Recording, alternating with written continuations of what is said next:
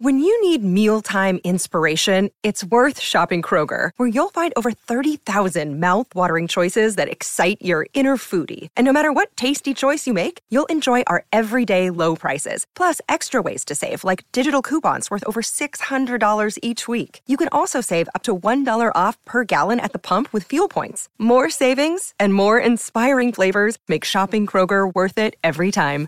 Kroger, fresh for everyone. Fuel restrictions apply. Welcome back, my gardening friends, to another Focal Point Friday episode. Let's spend just a few minutes together reviewing a snippet of information from a previous episode, highlighting a new topic, or quickly focusing on a current event in the food and agriculture world. Let's get down and dirty.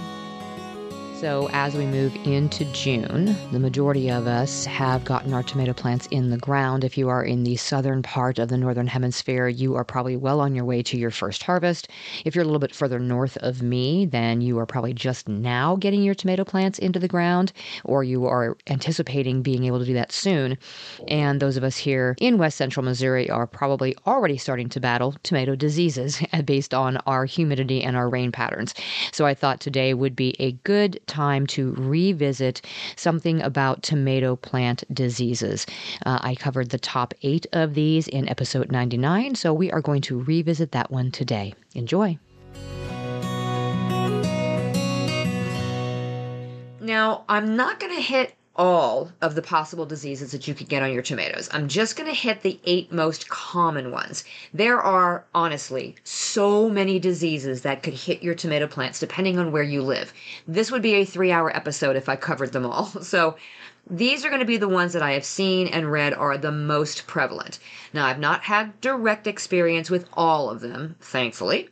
But I have a lot of resources from my college classes and all my growers' guides, so I'll do my best to relay the info on the ones that I'm not familiar with so you can at least get an idea of what to look out for and how to prevent or contain diseases in your tomatoes.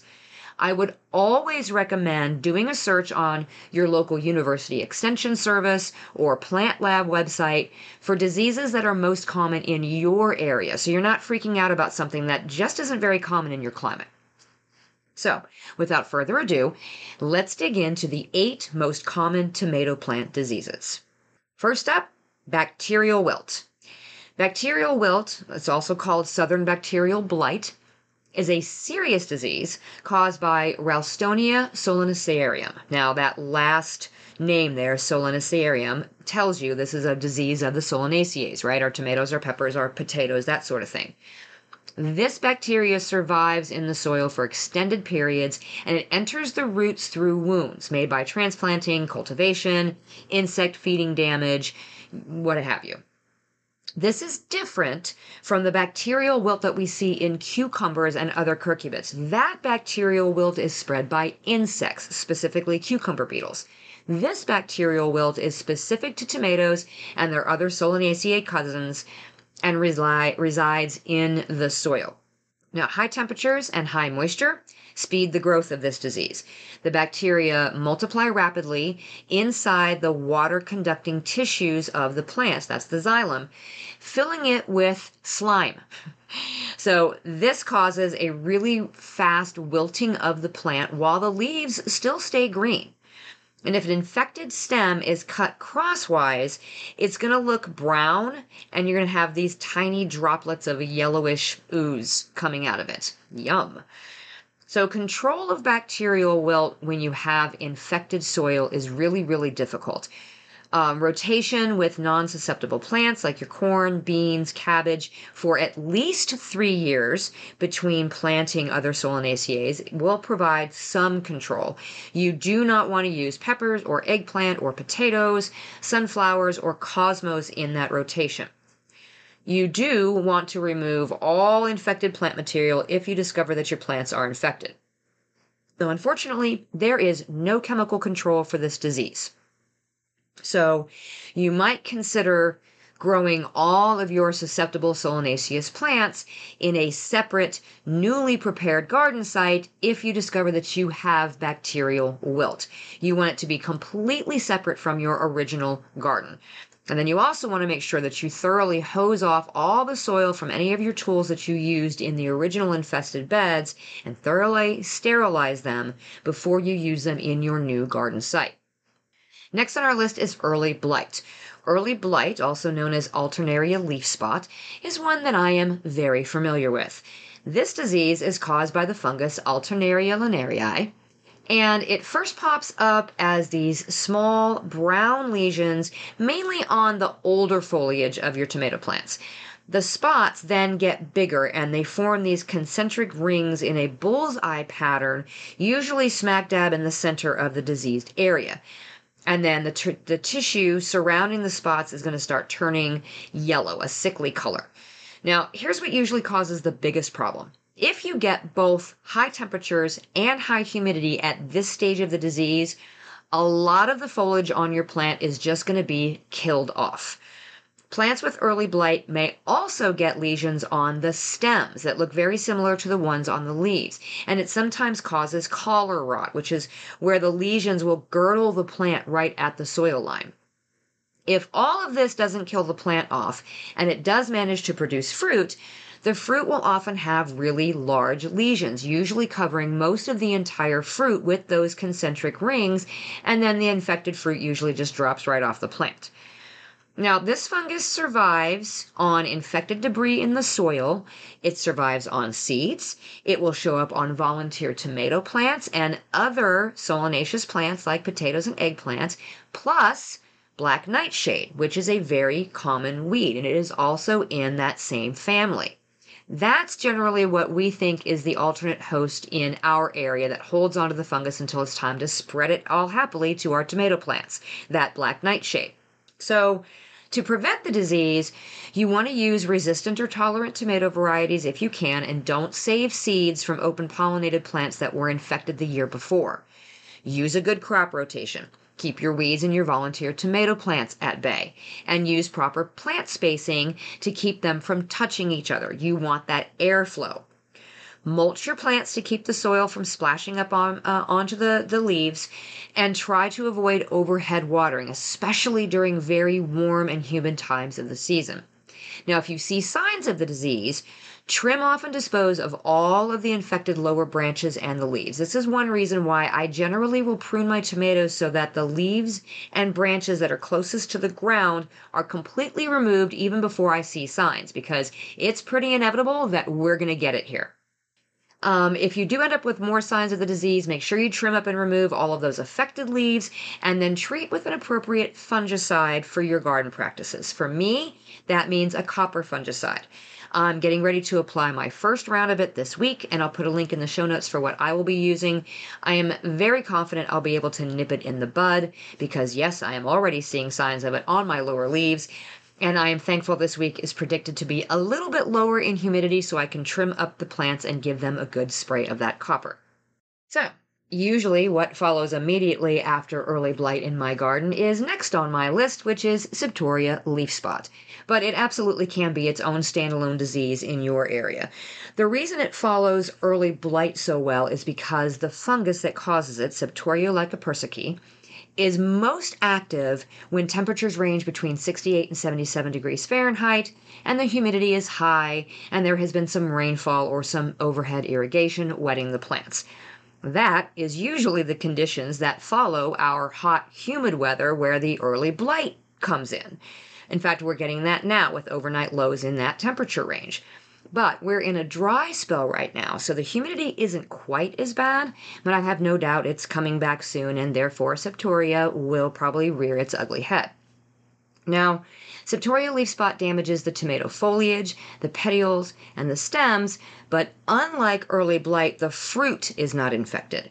Now, infection usually occurs on the lower leaves near the ground after the plants begin to set fruit. You'll get numerous small circular spots with dark borders surrounding a beige colored center on, once again, the older leaves. These are the ones that are usually closest to the ground. And in the center of those spots, you'll see these tiny black specks, and those are the spore producing bodies. Severely spotted leaves will turn yellow, they'll die, they'll fall off the plant, and then this defoliation is going to weaken the plant, it's going to reduce the size and the quality of the fruit, and it's going to expose any fruit that does develop to sun scald. Now, this fungus is not soil borne, but it can overwinter on crop residue from previous crops, decaying vegetation, um, and on some of those weeds related to, to tomato, like that black nightshade that we talked about. So, prevention includes crop rotation, as always, and cleaning up all the garden debris at the end of the season, keeping those related weeds in check, and not using overhead irrigation. Now, once you see the disease, remove the infected leaves, prune them to ensure good airflow, and then that same copper spray that I'll be using for the early blight can also be used for septoria leaf spot. In my case, using it multiple times in the early part of the season controls both of them, and I'm usually good to go after that. So the next disease on our list is bacterial spot. Now, this disease is caused by several species of the bacterium Xanthomonas, which infect green tomatoes, but not red tomatoes. So, the disease is more prevalent during wet seasons. Damage to the plants includes leaf and fruit spots, which result in reduced yields, defoliation, and so once again, sun scalded fruit. The symptoms consist of numerous small angular to irregular water soaked spots on the leaves, and then slightly raised to scabby looking spots on the fruits that look like black dots. The leaf spots have a yellow halo, and the centers of the spots will start to dry out, and they may cause the leaf to actually tear in the center. Now, the bacteria survive the winter on volunteer tomato plants and on infected plant debris. Seeing a pattern here? Moist weather can also lead to disease development. Another pattern. Most outbreaks of the disease can be traced back to heavy rainstorms that occurred in your area. Infection of the leaves occurs through natural openings, but infection of fruits must occur through insect punctures or other mechanical injuries. So, if you see the beginnings of this disease, you want to make sure that you are clearing out as many of the insect pests as you can and be careful not to puncture the fruit while you're working with it. Now, bacterial spot is difficult to control once it appears in your garden. Any water movement from one leaf or plant to another, like splashing raindrops, that overhead irrigation, or touching and handling the plants while they're wet after it's been rained on, that can spread the bacteria from the diseased plants to the healthy plants. So, prevention is really important here. Only use disease free seeds and plants Crop rotation is key, and again, avoiding overhead watering. Remove and dispose of all the diseased plant material if you see any, and then prune your plants to promote air circulation.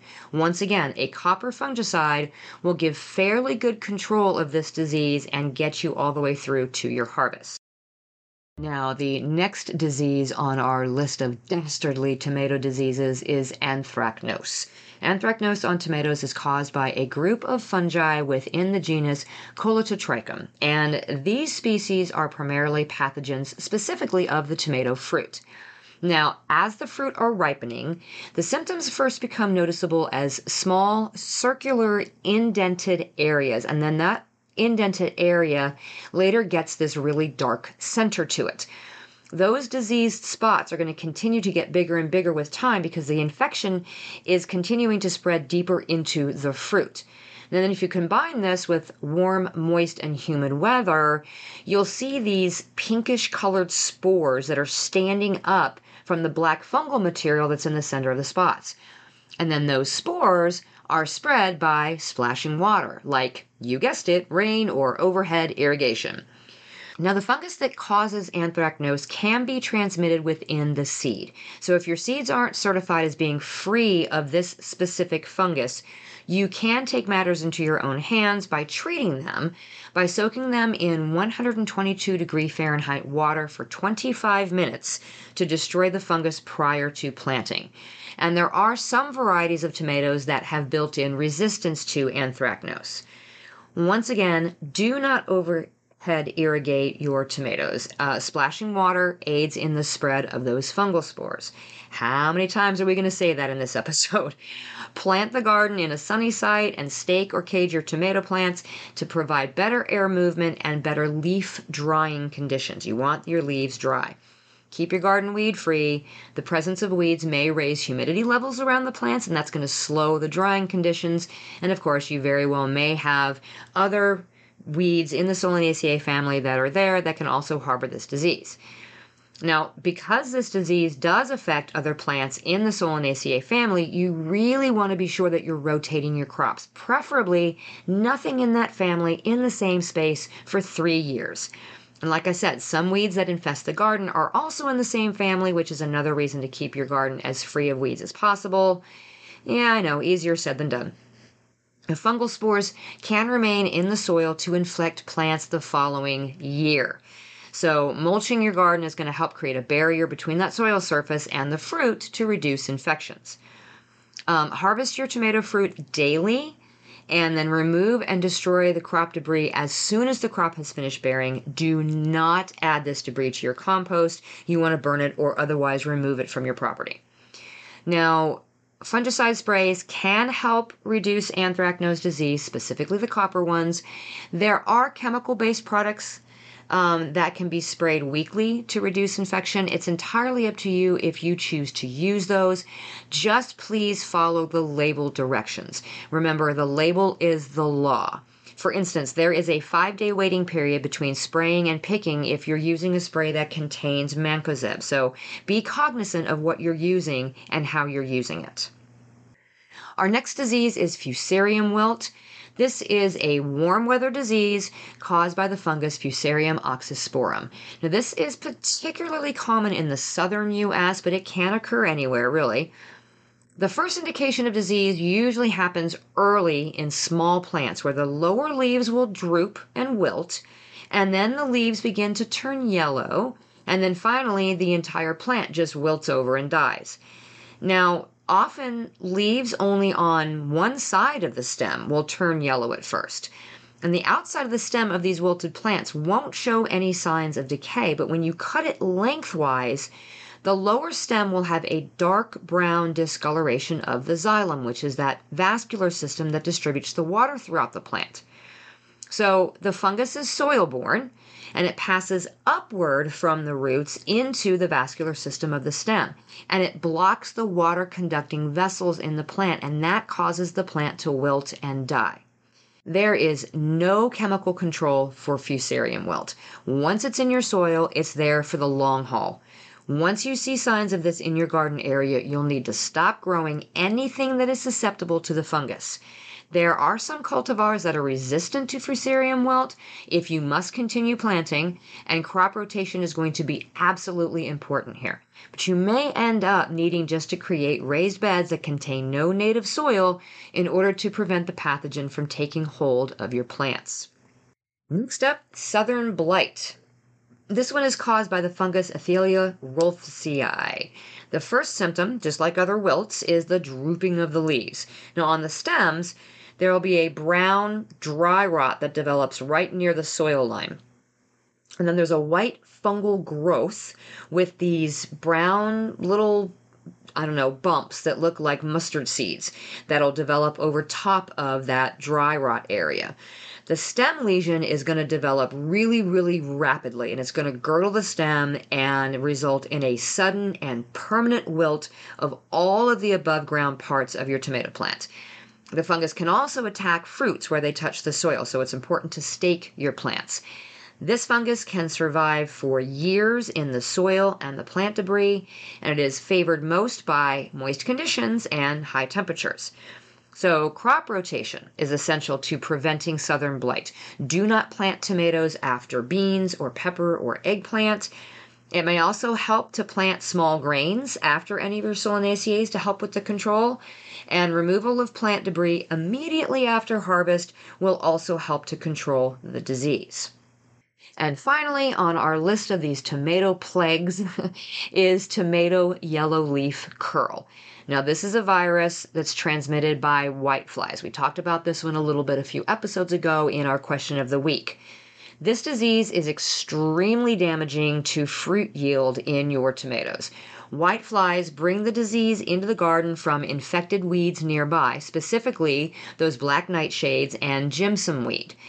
After infection, your tomato plants may have no symptoms for as long as two to three weeks.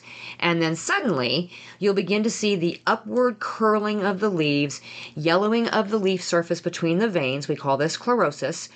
You'll have smaller leaves than normal on the plant. The plant will be stunted, and then it'll start dropping its flowers. If tomato plants are infected early in their growth, there may be no fruit formed at all.